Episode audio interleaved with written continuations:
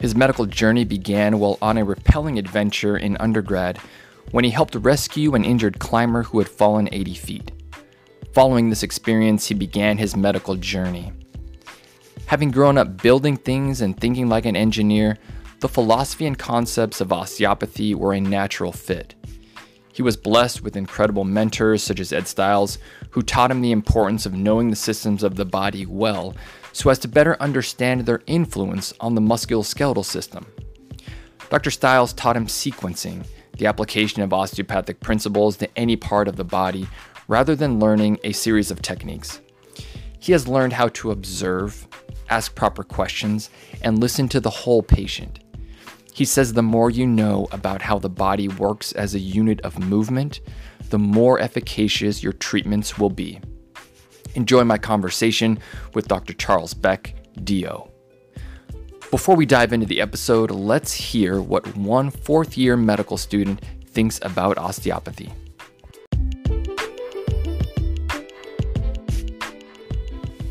Hi, I'm Neil Khanna.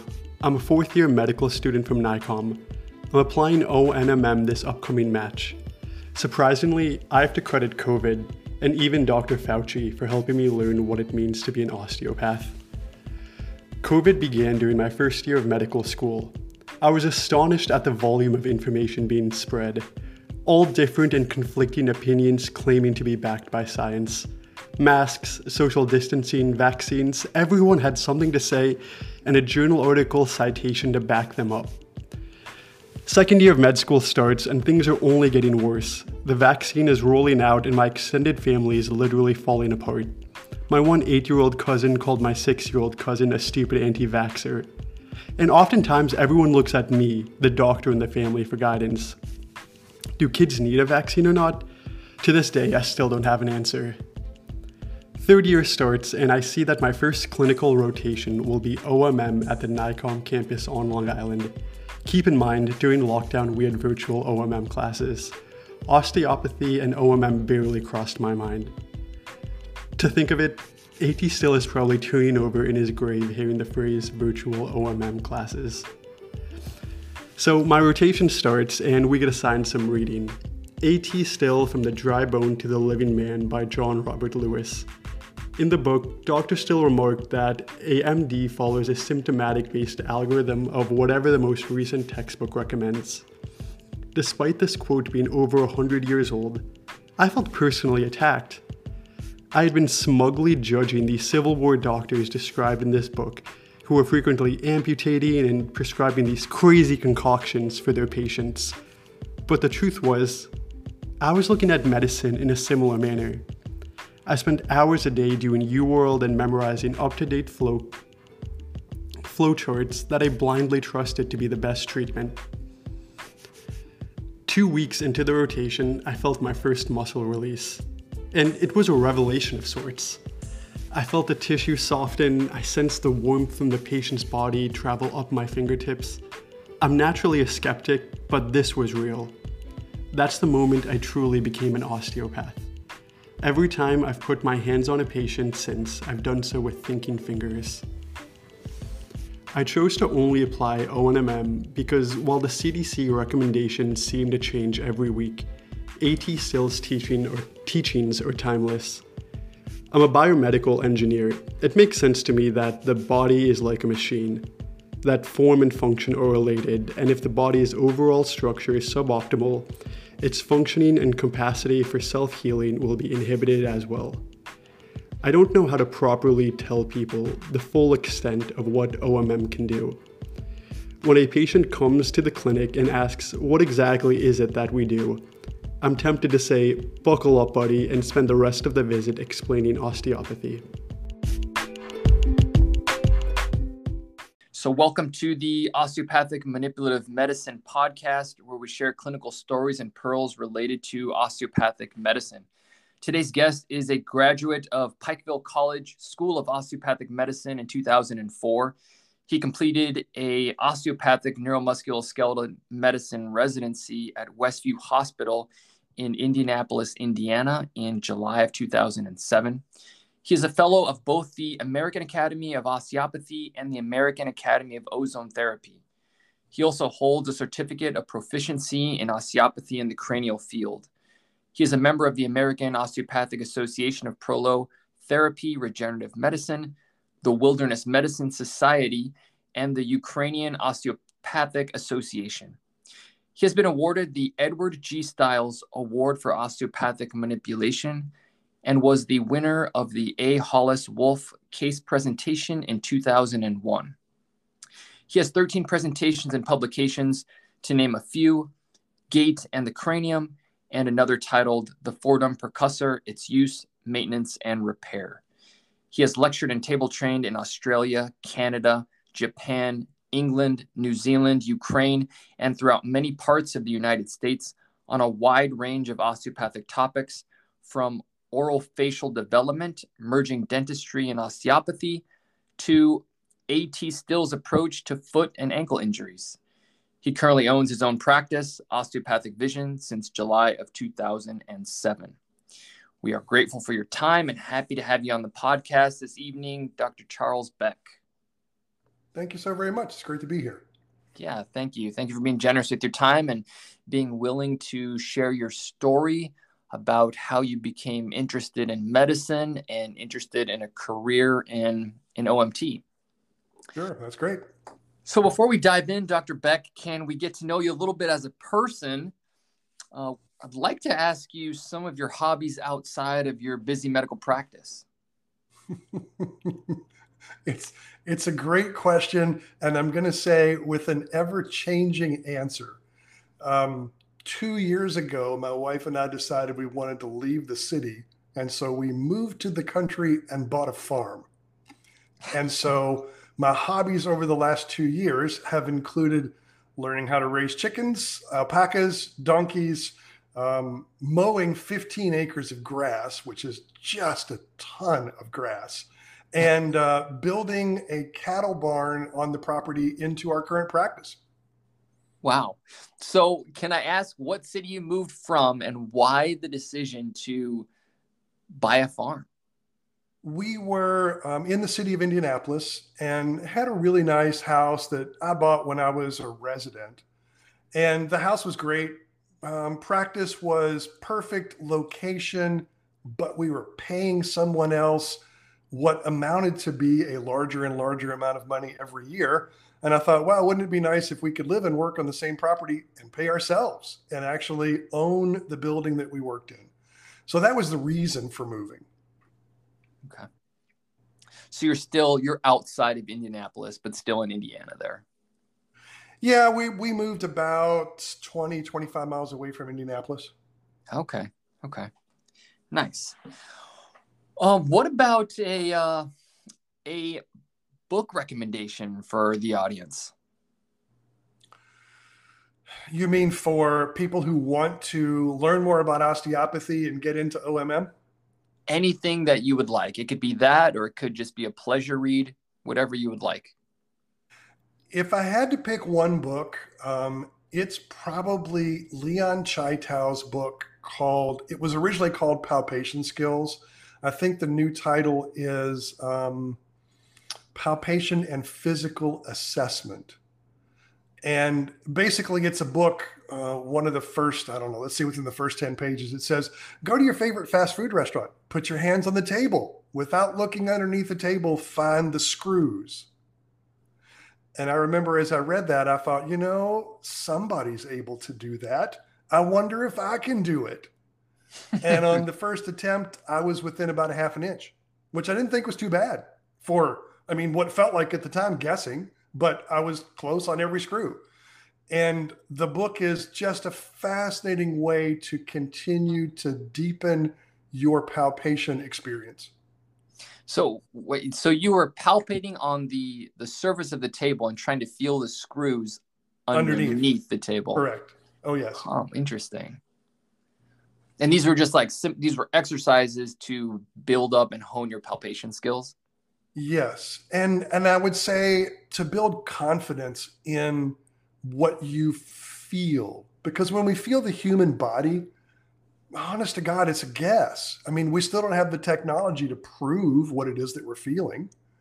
But when you look at a, a table that's, you know, wood or some kind of composite material with a laminate on the top and you go, Oh, I think the screw's right there. And you look underneath and you're within, let's say, a thumb width of it.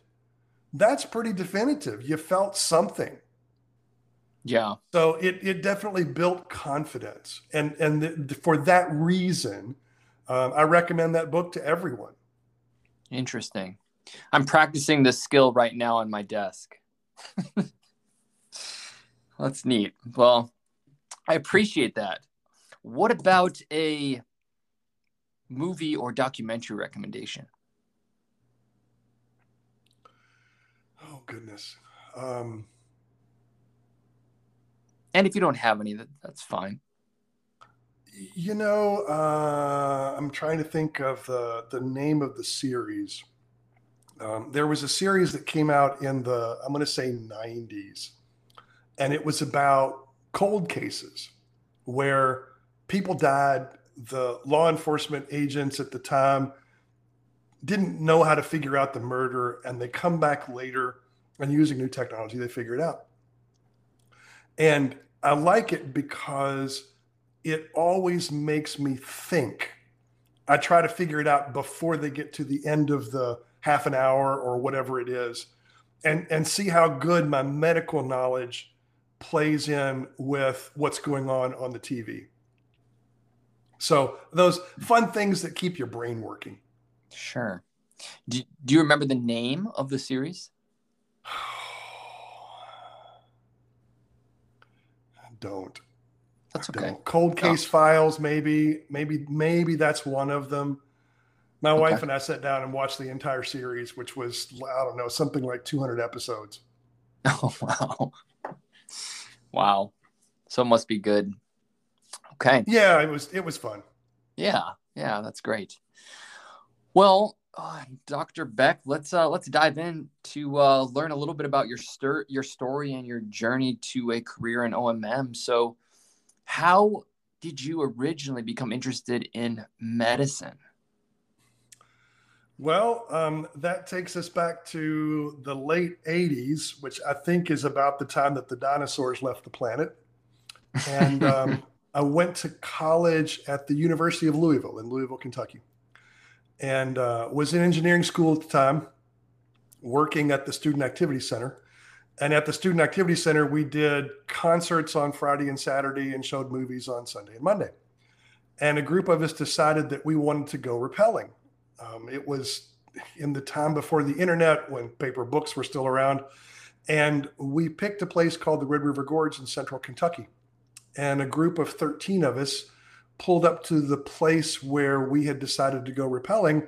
And this very hysterical woman comes up and we roll down the window and, and she says, Are you guys the rescue crew?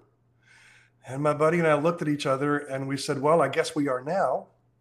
And so our crew that day pulled out uh, a guy who had fallen 80 feet while attached to a rope. We worked with the uh, forest ranger there, who coincidentally uh, just because he worked in that area, was the foremost expert on mountain search and rescue in the world. And uh, we pulled the guy out. None of us knew anything about medicine. Um, he wound up surviving. And at that moment in my life, I said, never again will I know nothing about medicine. So I came home and switched my major in college from uh, engineering to biology pre med. And got into EMT school, then went on to paramedic school, then went on to medical school. So that's how I got into medicine. Is there anybody in your family who is in the medical field? no. I'm the only one in medicine. And as far as I know, the highest educated in my family lineage. Really? So it was that, it was truly that experience that uh, was the inspiration to go to medical school. Oh, yes. Wow. Okay. And how did you choose osteopathic medical school? Well, um, I first applied in goodness 91 or 92 of course by that time i had majored in life my gpa wasn't the most fabulous and so i didn't get into the md schools that i applied to mm-hmm. and went in the job market for a while and decided i wanted to definitely try medicine again. And if I didn't get in, then that was it. It was going to be done. And if I did get in, that was great. And so I had met a guy who was a retired cardiothoracic surgeon who actually um, worked at Michigan State. And at Michigan State, he was an MD, but he had been exposed to osteopathy. And he said, um, he said, Well, let me tell you, with everything that I've seen from when the last time you applied to now, the MDs aren't going to take you. You don't fit their pattern of what they're looking for. Have you considered becoming an osteopath? And I said, Well, what's that? I had no idea. And he told me his version. And I said, Well, goodness, that sounds great. I thought I was going to have to go to MD school and chiropractic school. You mean I can do it all in four years? That sounds wonderful. Where do I sign up? and he said, Well, there's a new school that is opening up in Pikeville or just had opened up in Pikeville, and you should apply there. So I applied to Pikeville. And um, when I had my interview, the first question that they asked me is they said, Tell us about your outward bound sailing trip. And what went through my head was, if that's the first question, I'm already in. So all I have to do is relax and just hang out. And, and, we had a chat for, you know, however long it was 20 or 30 minutes. And I got into medical school. So they really wanted to get to know you kind of outside of medicine. And... It really seemed that way. Yeah. Started out with your outward bound adventure with sailing trip, you said? Sailing trip, yes. Wow. I'm 21 intrigued. days in a little sailboat. Can you give us a little summary of what that was? Um, we started off on Big Pine Key in Florida, uh, sailed down across Florida Bay, uh, learning about how this little 30 foot boat worked. There were 11 of us on the boat. And so it was a kind of an out and back um, 21 day adventure. Sounds like a blast. Oh, it was so much fun. Yeah, that's great. So you get into Pikeville Osteopathic Medical School. Had you had you known any osteopathic physicians? Um, had you had OMT done to you, or was this no, a completely new the, experience? The only osteopathic physician I knew was the guy who I went to. I had headaches before medical school, and I went to him because I needed a letter of recommendation. So I made an appointment, went in, you know, he told me what he knew. I'm like, hey, I need a letter. He said, okay, I'll write you a letter. That's it. I knew nothing else about osteopathy. Really?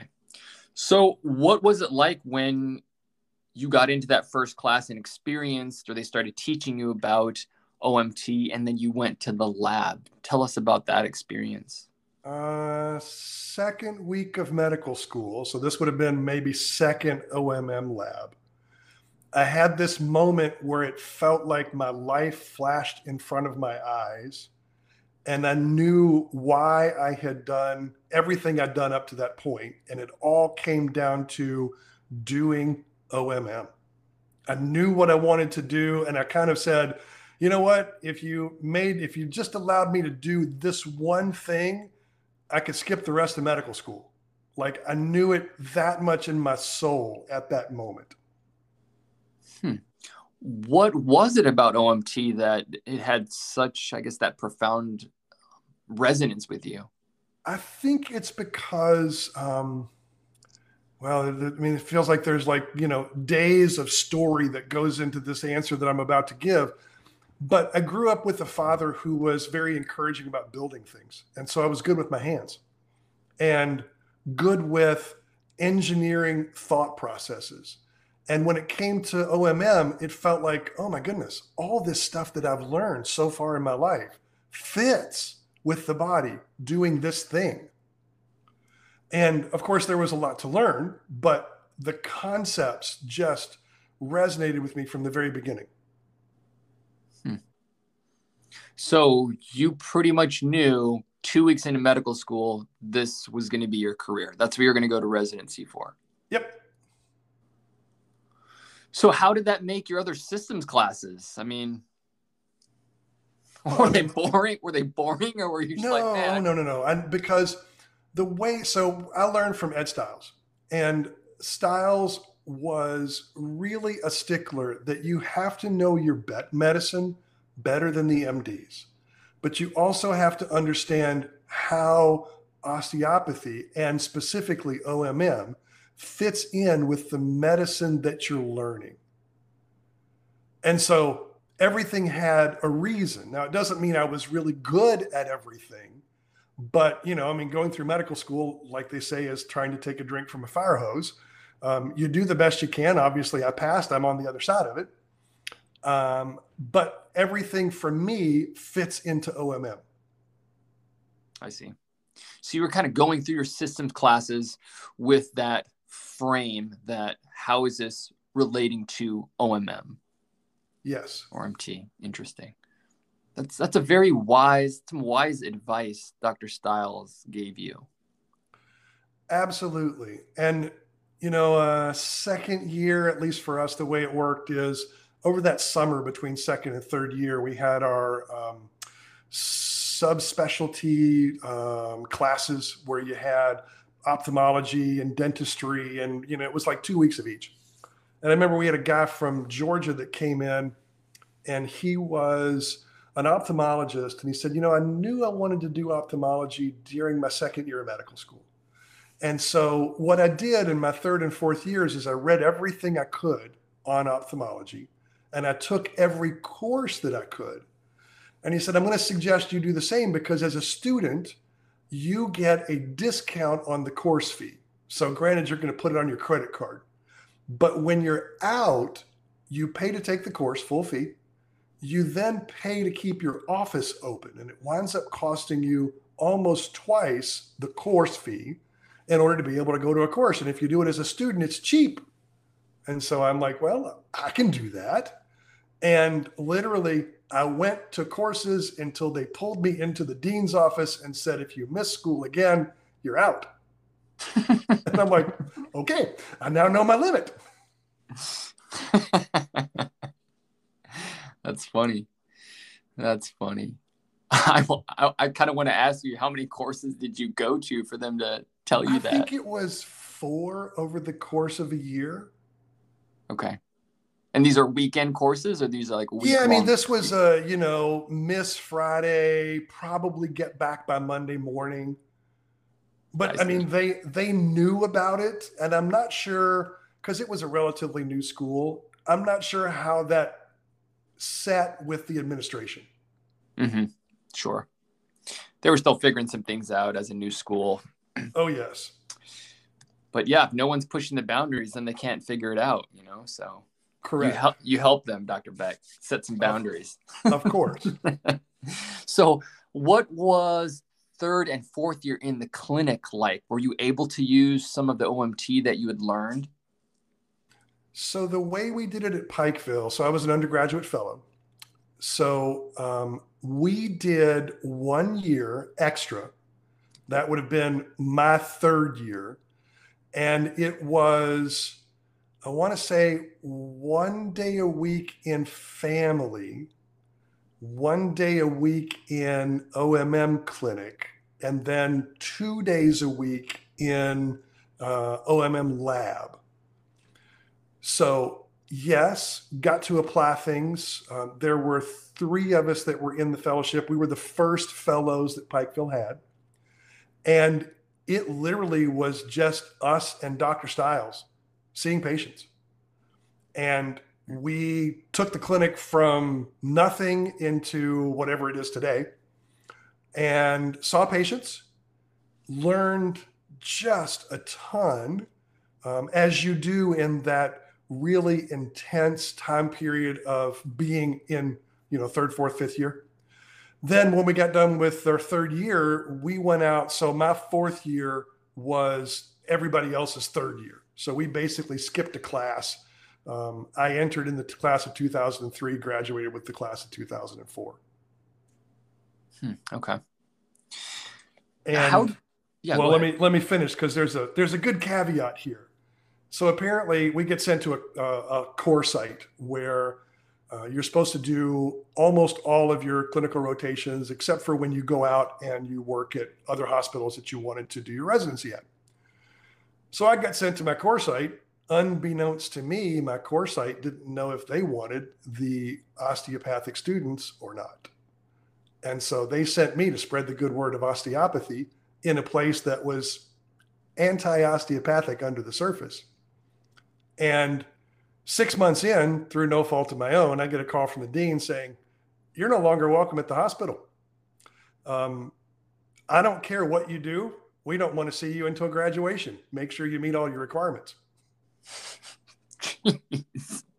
now, I'm not sure how legal that was.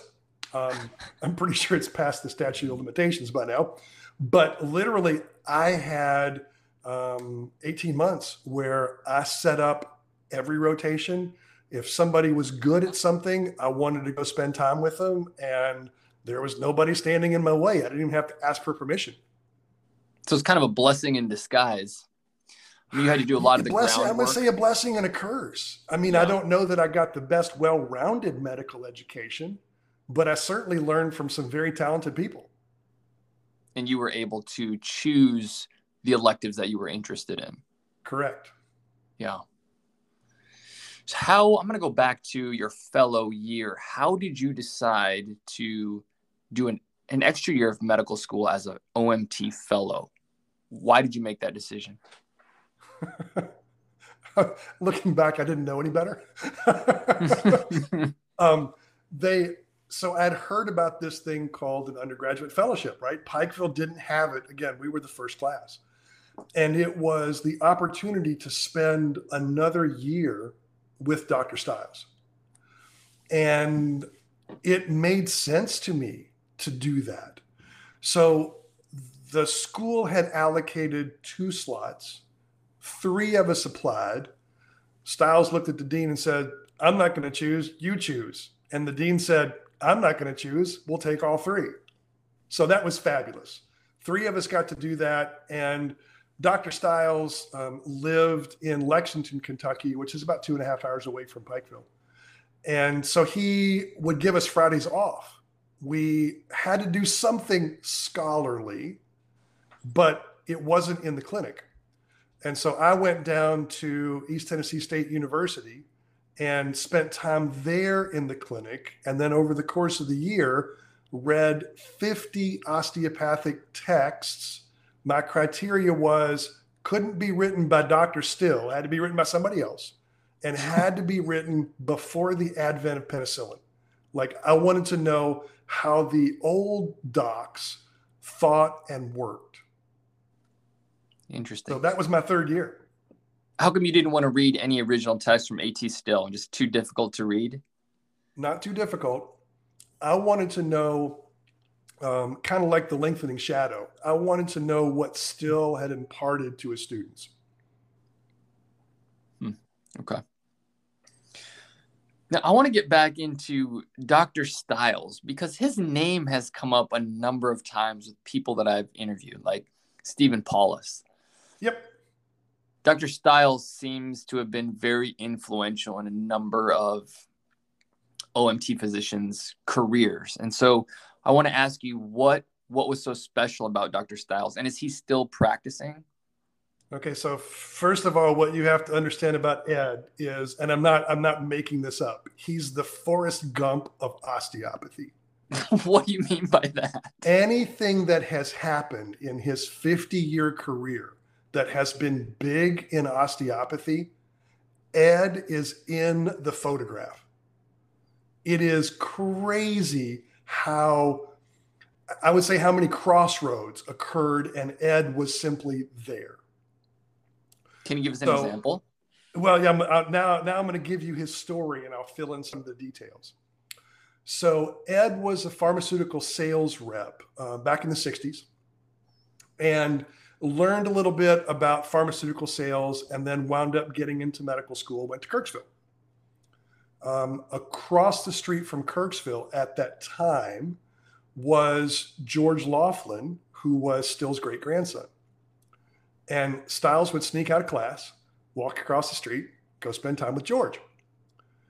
And so, what Stiles would say is that George couldn't explain anything. All he would say is, you take the doodad where it wants to go and you fiddle and diddle. and okay, Ed didn't know anything, so he imitated George, learned a lot from George. And then he took over Perrin Wilson's practice. Wait, was George a physician? Yeah, yeah, yeah. Yeah, he was okay. a surgeon and he did okay. OMM. Okay. And he was in Sutherland's first cranial class. Hmm. So you know, he has the still name. Um, he everybody kind of pulled him aside and say, "Hey, look, here's what your your grandfather did," and so anyway, he was fabulous. Stiles learned from him. Then he took over Perrin Wilson's practice, and my understanding is that Wilson treated the Rockefellers, so he had connections, and he was in Boston. And when Ed took over his practice, Wilson sold him the practice for a dollar then Wilson saw patients on a 20 minute schedule. So Ed had to figure out how to see patients on a 20 minute schedule. And then Ed went to the second AAO convocation, I think. He said there were 35 people there. And they thought that was a big convocation. and over the course of a couple of years, he got known because he had started the first um, hospital based OMM program in Waterville, Maine. And he um, was the guy who gave us the codes for what we do today. So the Medicare and Medicaid office called him up and said, Hey, we see you're doing this thing that's getting people out of the hospital, you know, uh, sooner. What can we do to help you? He said, Hey, let me come down and we can come up with some codes. So Ed literally is the reason that we're able to bill for OMM. And then Ed got um, asked by Fred Mitchell Sr. to be in his first muscle energy tutorial, which was a week long at Sally Sutton's house. And so Ed's big people, his big influencers, were George Laughlin Jr., uh, Perrin Wilson, and Fred Mitchell Sr. And whenever Ed would get struggle with patients, he would call Fred Sr. and he'd say, Hey, Fred, I want to come down, spend a couple of days. I got some patients I want to bounce off of you and, and see what you think. And as far as Ed knows, he was the only person to go back and actually pick Mitchell's brain to figure out what Mitchell was doing. And so there, there was an event that happened that was path changing for Ed. So Fred Sr. had a patient on the table and he said, Okay, Ed, I want you to treat the patient and we'll see what you do. So Ed does what he thinks Mitchell's doing. And Mitchell asked the patient, How do you feel? Well, I don't feel any different. And the Ed looks at Mitchell and said, Well, Fred, fooey on you. The stuff that you do doesn't work. And Mitchell looked at Ed and he said, You didn't do anything wrong in your treatment. It was actually perfect. What you did was you did it out of order. So I want you to go back and I want you to treat the patient and don't change anything. But this is what I want you to do first. This is what I want you to do second. This is what I want you to do third. Ed did that. When he got done, Fred said, Okay, patient, how do you feel? Oh, it feels like it does when you treat me, Dr. Mitchell. And so the defining moment for Ed was is that it wasn't what Fred Sr. did that was so important. It was how he thought.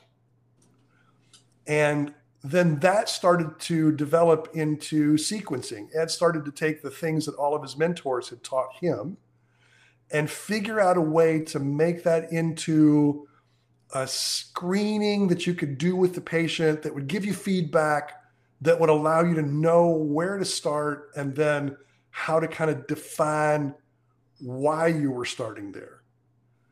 And then another gift that Ed had has still is that he's able to take what other people do and because he worked with George who couldn't explain anything and Fred Sr. who gave us the language around which everything in osteopathy now revolves he was able to look at what other people were doing and say, Oh, I think this is what you're doing in Fred's language. And so he's kind of given us the dictionary. So, for example, um, something that is has a, a counter strain tender point on the left in the front in muscle energy diagnosis would be something because counterstrain is position of ease, and we name in muscle energy for what it can do. So it would be a vertebra at that level, which is flexed, rotated, and side bent to the left, hmm. which is pretty darn cool because then the languages become interchangeable and you learn one thing in osteopathy and a whole bunch of different ways to apply it rather than seeming like you're learning a whole bunch of different things. So it Ed was part of the the California merger, how we got that taken care of. You know, he was he was involved in that, and he's just been an amazing, amazing teacher. He's now 85 years old. He just finished up. Pikeville closed its OMM residency program. He's teaching at Pikeville for another year, and then he doesn't know what he's going to do. Although he said he wants to teach until he's uh, 99, so he's still got a few more years left in him. That's great. I'm gonna have to get him on the podcast here pretty soon. have him tell his stories. Yeah, he's a really great guy. So how how did he influence you and your treatment? or your philosophy of OMT? Well, so I guess it, it goes back to sequencing, um, and and it goes back to Pikeville. All right, so in the state of Kentucky, you have two MD medical schools: University of Louisville in Louisville, Kentucky, University of Kentucky in Lexington. That basically is the western part of the state, if you will. When they decided to put in Pikeville, um, it was the only place that the UK and U of L would really allow it was in the eastern part of the state. So they picked um, Pikeville College at the time, and it became the Pikeville College School of Osteopathic Medicine. It was the first advanced degree that the college offered. And when Ed started the program, they said, well, what are you going to use? Are you going to use the Kimberly manual or are you going to use this, that? And Ed said, guys, you don't seem to understand. I'm taking students that typically we train to be OMM specialists, let's say in seven years, or people who know OMM. Two years of book learning, two years of on the job training, which is our clerkship years, then a year of internship and two or three years of residency. And theoretically, for everybody else, you do that in a community that has established DOs. And so you can take those DOs and you can help them train the students. I'm starting a school in a town with 5,600 people. Of the 5,600 people, there are 400 attorneys, 150 MDs, and one DO, and he's an ear, nose, and throat doctor. I can't do it the way that you do it. What I have to do is somehow give these students seven years of education in two years. So, what he did was he reverse engineered his entire practice. Everything that he commonly saw, he figured out what the principles were behind it. And then we learned the principles. So, we learned, for example, the principles behind muscle energy. Okay, here's your first muscle. Apply the principles. Here's your second muscle apply the principles. Here's your third muscle, apply the principles. And after a while, you're like, oh, wait a minute, I just have to apply the principles. New muscle? Yeah, get out of the way, I got this. And it taught us anatomy over and over again. So, what he gave me was the ability to reason my way through any scenario even if they'd never seen it before, I could still reason my way through it and come up with, you know, maybe not a complete differential diagnosis, but something to work from. And that built and built and built. And as I took more classes and got other perspectives on how people thought things worked, I would test them against sequencing to see if they held up. And time and time again, I have come back to my own personal belief that sequencing is the top way to assess what's going on with the patient. It's a principle based approach, which means if you learn something new, you just apply the principles and sequencing fits. no matter what layer you're in, no matter what tissue you're in, no matter whether you're using Newtonian physics or quantum physics. The principles you're talking about, like principles of muscle energy, principles of counter strain. I'm, I'm going to say yes, but if you're going to Michigan State, the way that you learn principles is very different than the way that I learn principles. You learn a technique.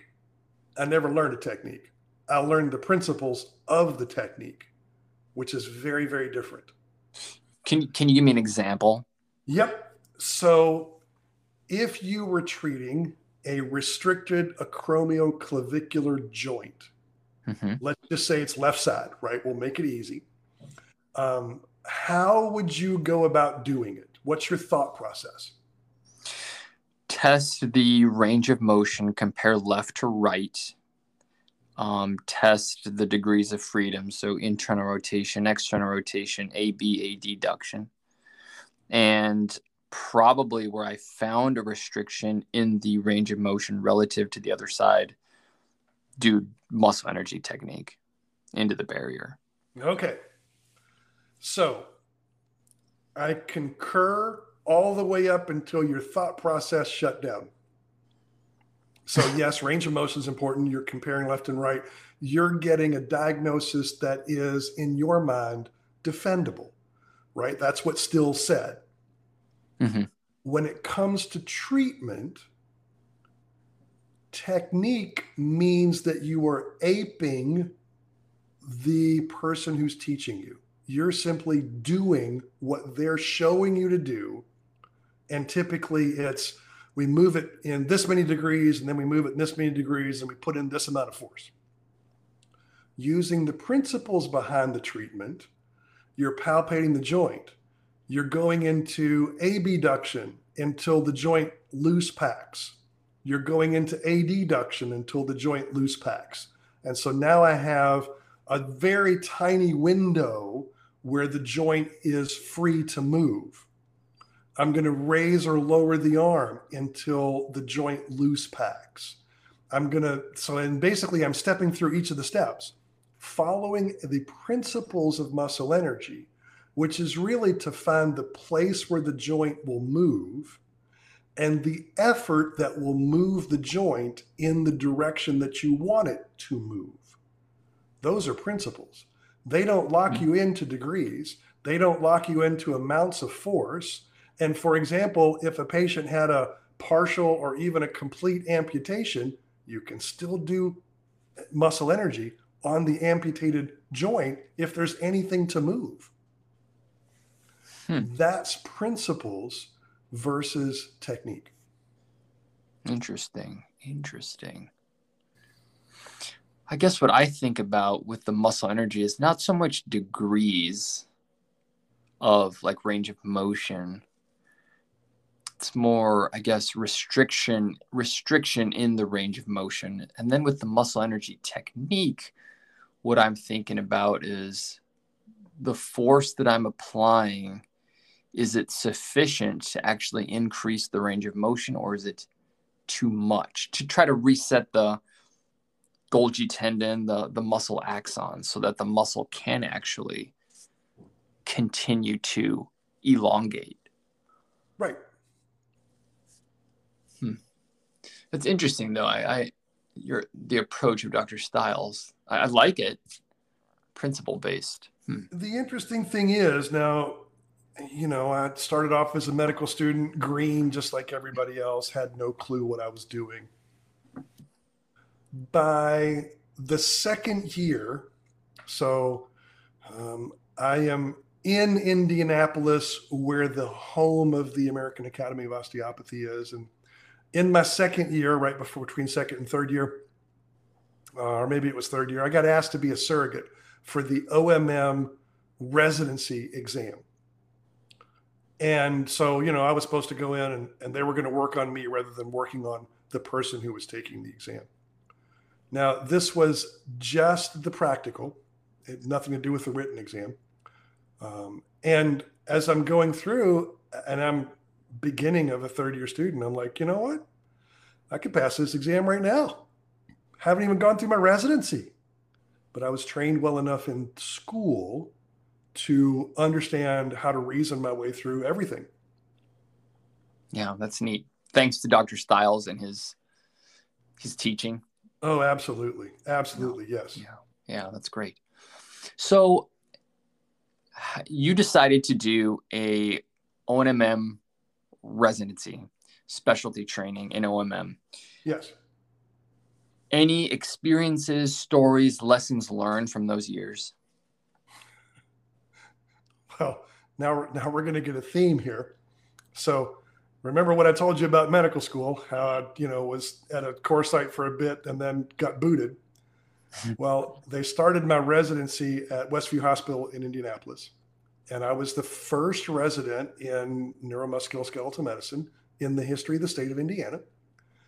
Um, about eight months into my program, my program director apparently got into a ruckus with the CEO, and the CEO fired him. And basically, it's me and my residency director. That's the department. And so all of a sudden, I have no residency director. And so I call the AOA and I'm like, what am I supposed to do? And they said, well, you show up every day until we tell you to stop. Like, okay.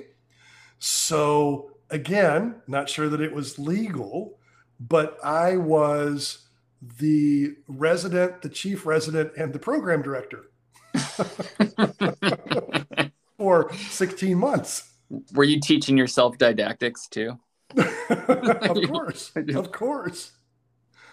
And uh, you know, I had a a doctor that whose office I was practicing in, so it wasn't like they they completely left me on my own.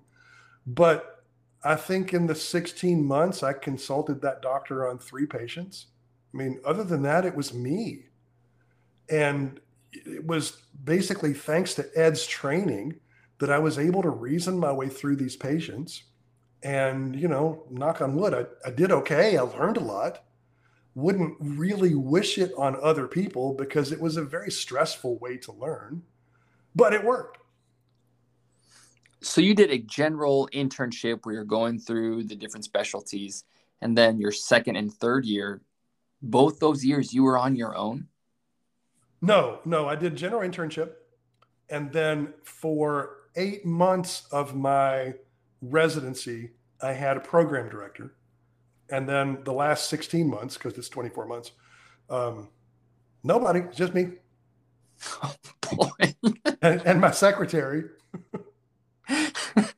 wow. Yeah. So, and you were working in the hospital setting, not oh, yes. in the outpatient setting. You're in the inpatient setting, and are they? They're consulting you on patients. Oh yes, yes, yes. I so mean, how so, how how did you educate them about what neuromusculoskeletal medicine was or OMT if you were the first well, ONM was, resident in the state? So the hospital that I was at was one of the last osteopathic hospitals in the state. And I did my ER rotation there. And somebody came up to me fourth day of my ER rotation and they said, you know, in the three days you've been here in the ER, you've done more OMM in the ER than has been done in the hospital in the past three years. Okay. I mean, all right, whatever. Was that a compliment or it was yeah, it was a compliment. I mean, they were all very open to it. They just didn't do it in their practice. So we had a uh, pneumonia protocol. Anybody that got diagnosed with pneumonia was um, in was going to get OMM. And then uh, we had a surgeon, really great guy. And he said, You know, I really don't like doing surgery. I want to find ways to keep these people out of the surgical suite. I'm like, okay, great. And so we hit it off. He would give me consults. And so I would go in in the mornings and I had a, you know, whoever consulted plus the pneumonia patients, I'd see those in the mornings. I'd go to clinic. I'd come back. I'd see patients in the evening and I'd go home. And it was just me. Wow. But it, I mean, I will say it was a small hospital, 30 beds. Mm-hmm. Wow, that's that's incredible. Um, I guess you could have probably just cruised by, but uh, you chose the straight and narrow path and were responsible and uh, learned as best you could. Wow. Yep. And I, I'm guessing you were going to convocation or other um, weekend conferences and and learning outside of your of your lonely residency? Yes, yes, absolutely. Um, I had a great friend, have a great friend in New Zealand, and I would go visit him about once a year, and we would put our heads together. There was convocation, there were any courses that I could come up with. And then what I did, because again, I was alone in my residency, last patient of the day for me was a shift into neutral. It's the last patient. If the last patient took three hours, it didn't matter. Nobody else was waiting. And so what I would do is it was they were kind of the testing ground. I'm like, hey, I got this thing that I've I think I know how to do, and I'm going to test it out, and we're going to see if it works. I want you to give me feedback. And my patients were, I mean, like they are for everyone, they're the people who teach you. And so I learned a ton just by basically every day last patient going, okay, we're going to try something that I've never done before. And we're going to see if it works. And if it does, we'll keep it. And if it doesn't, we'll drop it and pick something else. Yeah, interesting. Did you ever use percussion hammers on the patients in the hospital? Uh, of course. Yeah. Yeah. Um, so percussion hammer is vibrational energy. And my undergraduate experience with working at the Student Activity Center, uh, being a roadie, a stagehand, um, tuning guitars, playing guitar, all these things that involved sound. The percussion percussion instrument is just something that generates a frequency that is within the audio spectrum. And so it's a wave that can impact the body. So it like made perfect sense to me.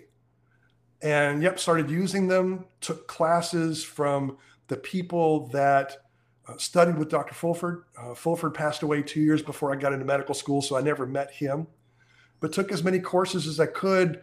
Uh, we got a percussion hammer that was gifted to Pikeville when I was a, a fellow there, started using that. Then in my mind, I'm looking at this instrument and I'm going, man, it could be done better. I could do a Tim Taylor version of this. So I contacted the folks at Foredom, got in touch with the chief engineer, got the schematic for the circuit board, and took the circuit board apart, figured out how to make it better, and put it back together. And what came out of it was the percussor that I still create for folks to this day. Instead of using a three quarter turn speed knob, which is the way it comes from Foredom, Mm-hmm. I put in a 10 turn speed knob. You go from the same zero to 4,000 cycles, but you do it over 10 turns rather than three quarters of a turn. So it's much more precise and it makes it a hmm. completely different instrument. Interesting. Doesn't it? I thought it went up to 10,000 revolutions per minute. No, nope. Is it on? Is it four? It's four, huh? Yep. Zero okay. to four. 4400 depending on the model that you have. Okay. They've changed models over the let's say 20 years since i've started but yeah. it's it's roughly 4000 now they did make a model where i think it's called the 930 it's an old one. The motor spun up to 15000 rpm but mm-hmm. it went through a worm gear that brought it back down into that roughly 4,000 range. And those are the ones where the the shaft comes off at a 90 degree angle to the motor. Okay. And they haven't been made yeah. in 25 years. Okay. Interesting. Really interesting. So you graduate from residency, the sole graduate. yep, and... they closed the program with me. Oh yeah, is that right? The program. oh yes. Okay. Yes. So I had the dubious distinction of being the first and only OMM resident in the history of the state of Indiana. wow. That's an honor.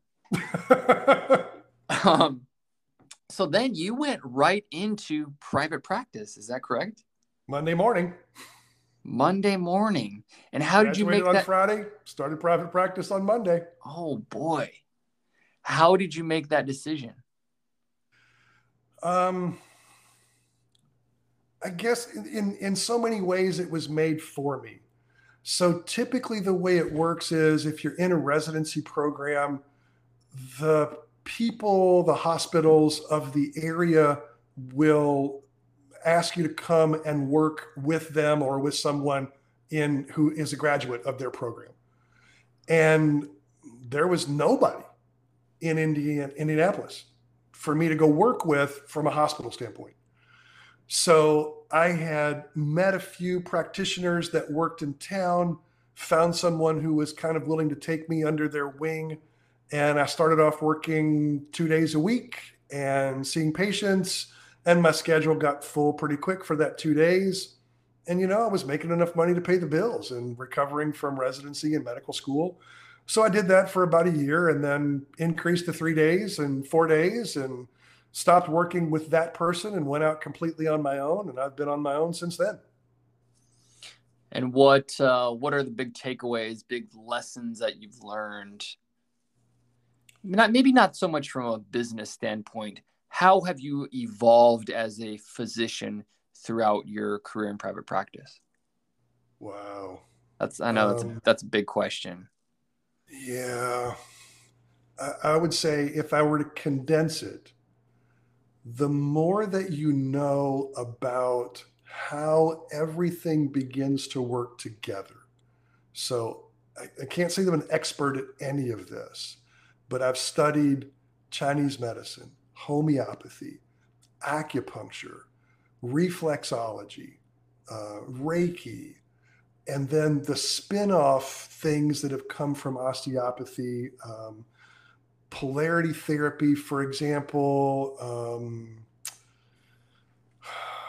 oh, i'm blanking on some other things but basically anything i can get my hands on where people work on the body i want to know what their thought process is.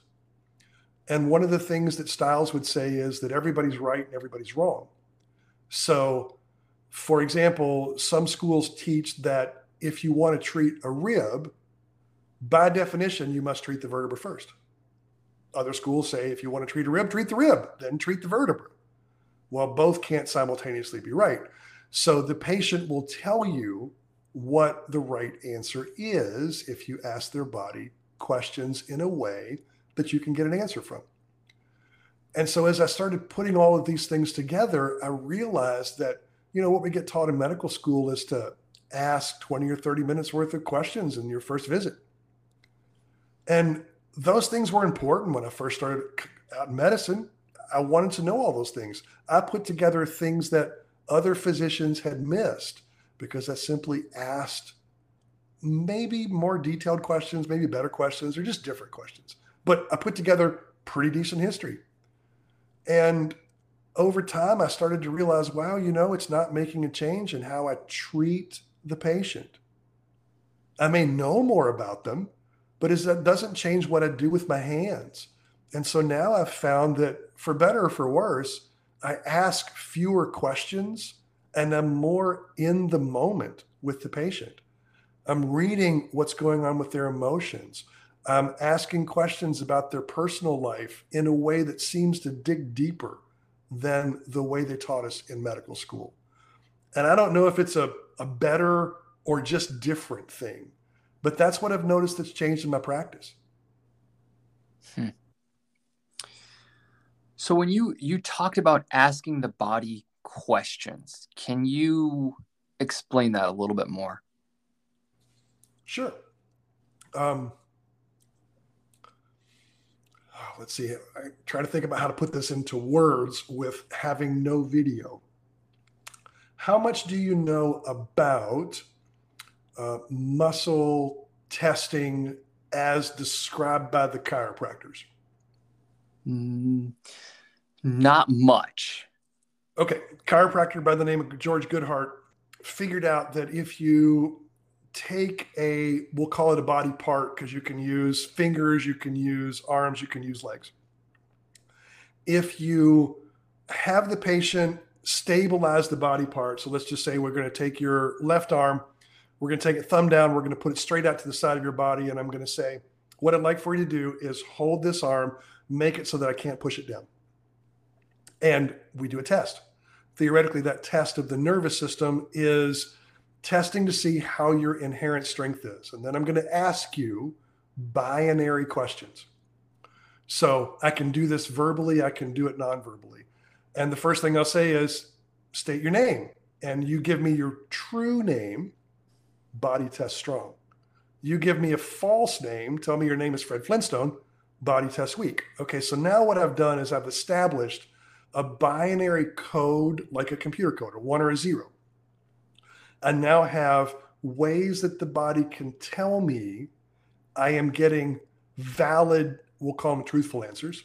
I have ways that the body can tell me that I'm getting invalid answers. There are multiple ways to do this. So I'm just giving you one example. But then I can say, all right, so if uh, you come in and I suspect that you have an emotional thing going on in your life, I can say, hey, body, show me what a yes answer looks like. Show me what a no answer looks like. Then I can ask, are you today having an emotional issue? And I get a yes or a no response. And I can continue to ask questions and get more and more specific. Now, that's the way that the chiropractors do it. Um, Barral suggests, Jean Pierre Barral, French osteopath, suggests you can do the same thing with cranial rhythm. Uh, you ask the cranial rhythm to show you a yes answer, show you a no answer. Your hand moves in one way, your hand moves in the opposite way, whatever it is. Now you have your binary source code set up and you can start asking yes or no questions. And it is incredible the things that you can put together if you are clear and asking the patient the right things. Hmm. What what what is it about the binary questions, the yes or the no, that make is that what makes it powerful? Because it seems to me that the body is anything but binary. It's so fluid, well, I guess. Well, so what happens in the scenario that you and I are in at the moment? You hear me tell a story and you go back and you go, Hey, I'd like a little more words around this or that. We're doing the same thing with the body. If the body could give me a download, uh, much like we hook a car up to a computer, I wouldn't need the binary questions. But the binary questions are a way that my feeble brain can ask the patient who is infinitely more knowledgeable about what's going on within and without their body than I am, how to get me information that I can understand and turn it back around to help them. Hmm. My experience, I mean, that, that's it's interesting. I guess my my follow up to that is I find that so few people actually have body awareness. Oh, yes. And oh, so oh, yes. I, I would think it would be very difficult for them to ask those binary questions about their body that they're not very aware of in the first place. So again, this the, this goes back to very first class I took. Uh, I guess this would have been during my fourth year. Um, it was a, a, course taught by Ken Lossing, and there was a table trainer in it. And uh, I was there with one of my classmates. The two of us were the only students in a class full of docs who had been, you know, 20, 10, 20, 30 years in practice. And I have my hands on my partner's head, and this guy walks up, and I don't know, he's 10 feet away from me. And he says, You know, if you move the middle finger of your left hand about half an inch to the right, you'll be on the place that the body needs to be able to release. And so my my brain, like I didn't grow up with this stuff, right? So all this stuff is new to me. And I wanted to look at them and, and go, who the bleep are you? And what are you doing telling me what to do? Because, you know, I thought I knew. But on a whim, I moved my finger And instantly the body changed. And so I remember very distinctly what went through my head is okay, this guy knows how to do something that I don't. But clearly he puts his pants on one leg at a time, just like I do. And so whatever he does, I can do. And I went up at the break and I asked him, and he said, Well, the best way I can describe it to you is that the body exists as a ball of energy. That energy goes beyond the skin. So it's like a force field. If I walk into your force field, every event in your life is available if I know how to, to gather information. And all I have to do is just bring up enough information to be able to answer the question. And I'm like, well, okay. And so I went back to school and worked with my my lab partner. And I looked at him and I just guessed as to what his dysfunctions were. And I'm like, oh, I'm like 53% correct. Well, that's better than chance. Okay, I'm on to something. Started figuring out how to fine tune what it was that I was doing as I developed more body awareness and I guess bringing the things into consciousness that we visually see or experience. And over the course of, I don't know, a month or so, I got to where I was, you know, 75, 80% accurate. I'm like, well, this is pretty cool. I could look at somebody and diagnose them. And then I put my hands on to confirm. Then I got to the place where I was like 90 plus percent accurate. And then I started being able to do it from across the room. And then I got called into the dean's office again. And this was great. The dean said, Okay, fourth year student talking to a third year student. Somebody saw you doing what they're doing. They accused you of being a warlock. And I thought, oh, that's great in medical school. And the dean looked at me and he said, I don't care what you can do, but you can't do it here. And I'm hmm. like, okay, perfect, behind the scenes. And so I've been doing it ever since. Wait, so exactly what is it, Dr. Beck? You can look at somebody and just by looking them, looking at them, you can discern what some of their defun- dysfunctions are. You're not necessarily watching them walk. Correct. They could just be static in front of you. Correct.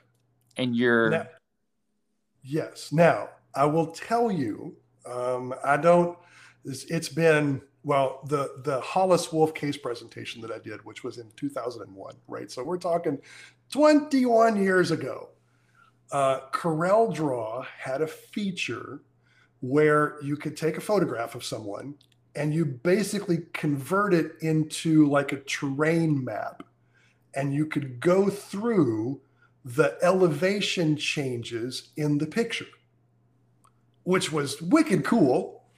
And so I, I did that. I put my hands on someone. I knew what was going on in their body. I took a picture.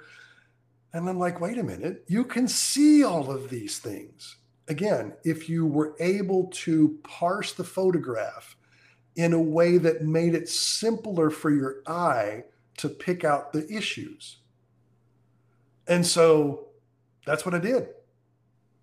And, and it was the the way that I was able to understand and put words to I don't know if it's a gift or if everybody's able to do it but for me, if if the two of us sit down and, and I walk you through what I'm doing and gave you a couple of minutes of instruction and you worked with it for a couple of weeks, you'd get pretty good at it too. It's not hard. Hmm. Interesting. Does this have anything to do with the sequencing that Ed Stiles taught you, or this is completely different? I'm going to say it's it's different in that Ed didn't teach it. I don't know Ed's kind of hush hush about a few things, so I don't know if he does it and just keeps it to himself, but it dovetails because sequencing is principle based. So I can look at you, figure out what's going on, and then know where to start without ever touching you. Now, it's very rare that I would do that to a patient because I want to confirm and be able to get the subtle nuances from touching someone. So I'm always putting my hands on people. So when you're looking at somebody and trying to figure out what the dysfunctions are, are you looking at like shoulder height, rotation of the cervical spine, yes. hip yeah. levels? You're looking at all that. Every visual cue that hangs out below the consciousness, I am trying to bring into my awareness.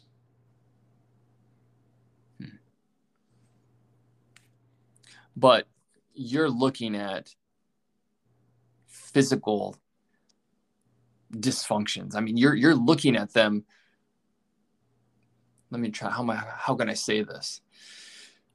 You have an idea of what their body should look like from a physical standpoint, a structural standpoint, and you're picking out the what is not structurally sound.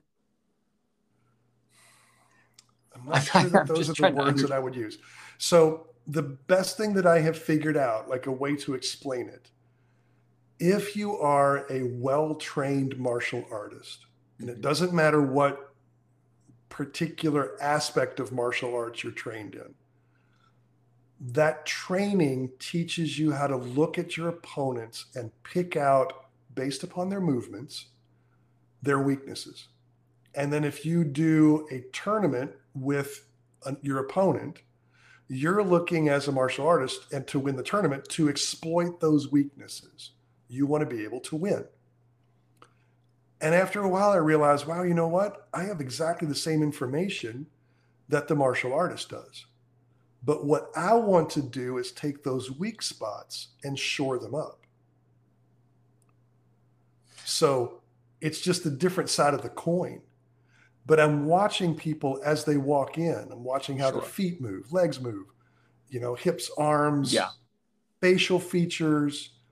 And we get taught a lot about body language and facial expression without ever having gone through class. And I don't know, like we pick up on the big things, but we don't pick up on the subtleties. And I have, I'm still teaching myself how to pick up on more of the subtleties. You know, oh, the, when they walked in, there's this really brief flash of, oh, that knee didn't move correctly. Is that significant or not? I'm going to put my hands on it and try to figure it out. But that that significance is not something that I've ever taken a class on. I see.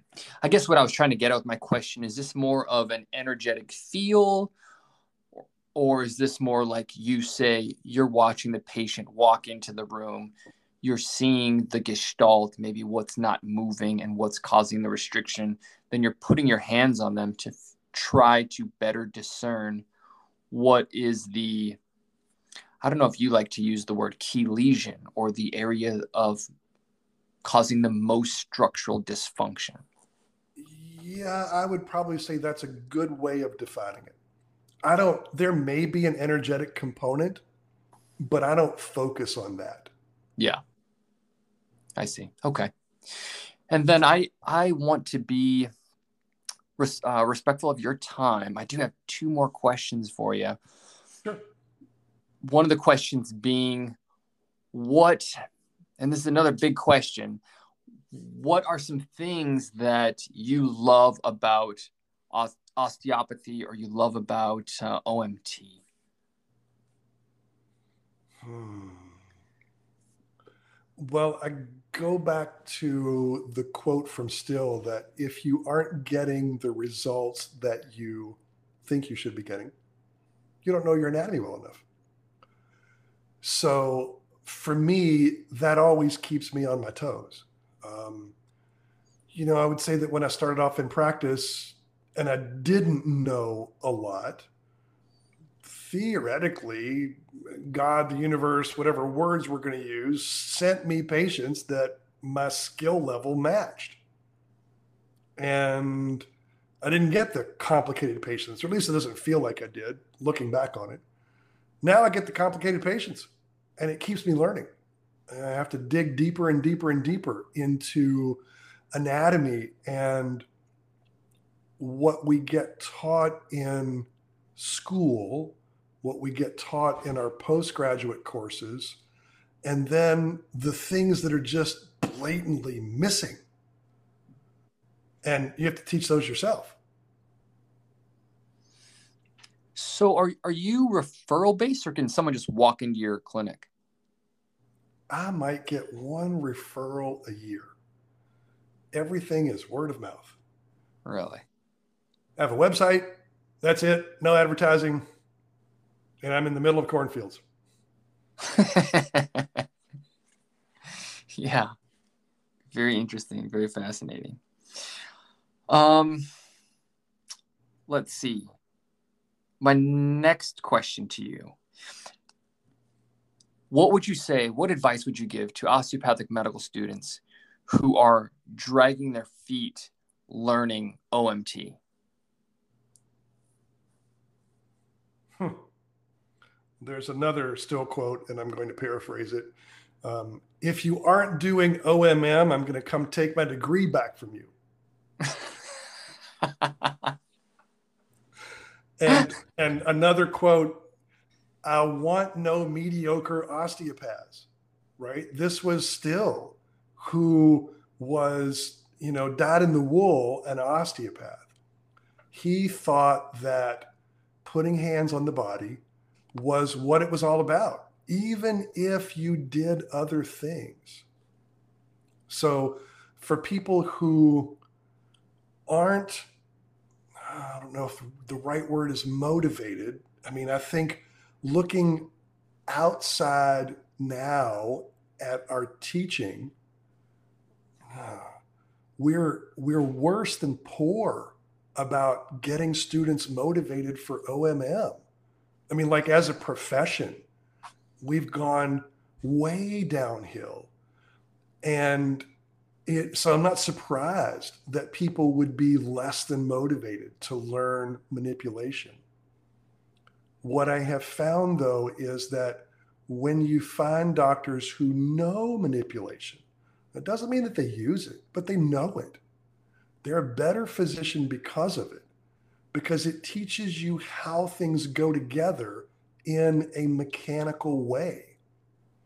And the things that are missing from medicine nowadays, and my take is it's because there's not a pill for it, is mechanics and physics. It's like the inconvenient truth. You know, you're in a car accident, physics happens, but because we can't give you a pill for it, we're just going to pretend it doesn't. And then physics is what winds up showing up in your symptoms when you come in either after the accident or years later because no one's looked at the mechanics and the physics of the body. For that reason, it's darn important. Mm-hmm. Yeah, thank you for that. And I did remember one other question that I wanted to ask you. How much do you think what we do is placebo effect versus actually making structural changes in the body? And and that's a tough question. So it's a great question if you're asking it from the aspect of pharmacology. It's the wrong question if you're asking it from the patient standpoint. The patient comes to you with a complaint. And, and what we do in the United States is not healthcare. I can't remember when the last time we had healthcare was. It's it's not even really disease management, right? What we're trying to do is keep you coming back. And it's sad, but if someone comes to you with a symptom and you can make the symptom go away, does it matter if you put your hands on someone, if you wave feathers at them, or if you give them a pill? How would doesn't matter if the really, symptom goes away. Right. I mean, if if truly what we're trying to do is help the patient, then we've accomplished it. Whether it's placebo effect, whether it's something that's repeatable over and over again in a clinical practice, whether it's evidence-based medicine or whether it's pharmacology or surgery. If we're able to, to help the patient feel better, how we got there isn't super important. Yeah, that's fair. That's fair. I mean, it doesn't it doesn't make for good teaching. I'll tell you that because in teaching we want something that is repeatable over and over again, and there's evidence Sure. for it. All this other kind of stuff. Sure.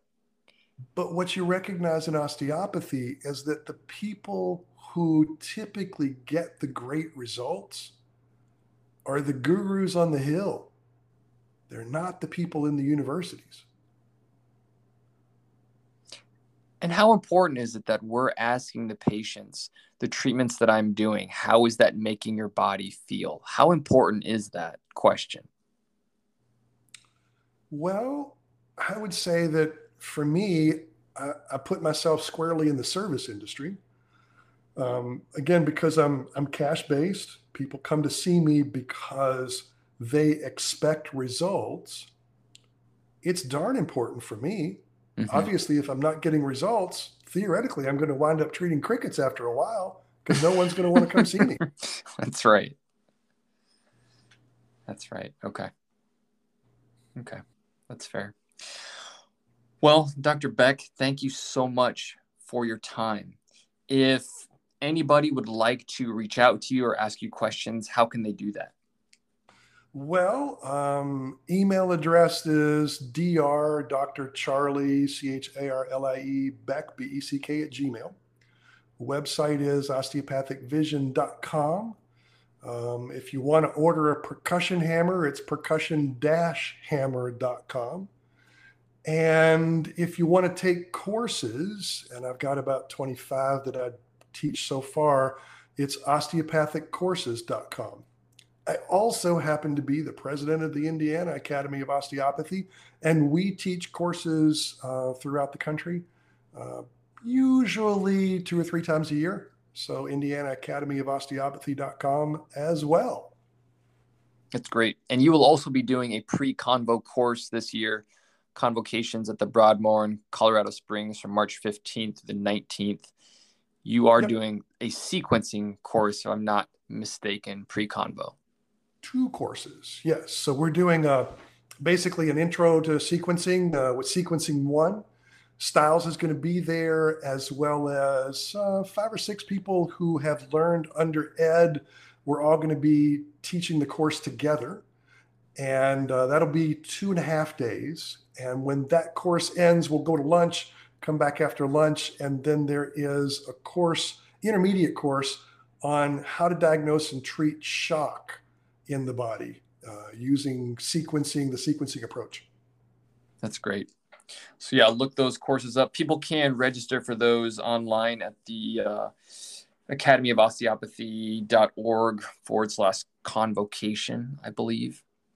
I think So- that's correct. Yes. Great. Well, thanks again, Dr. Beck. It was a pleasure chatting with you this evening. Thank you for sharing your clinical pearls and your your wisdom. Um, thank you so much, and I'm excited to have you back sometime on the podcast. That'd be great. I look forward to it. Thank you. Okay, you have a great evening. All right. Thanks. Bye.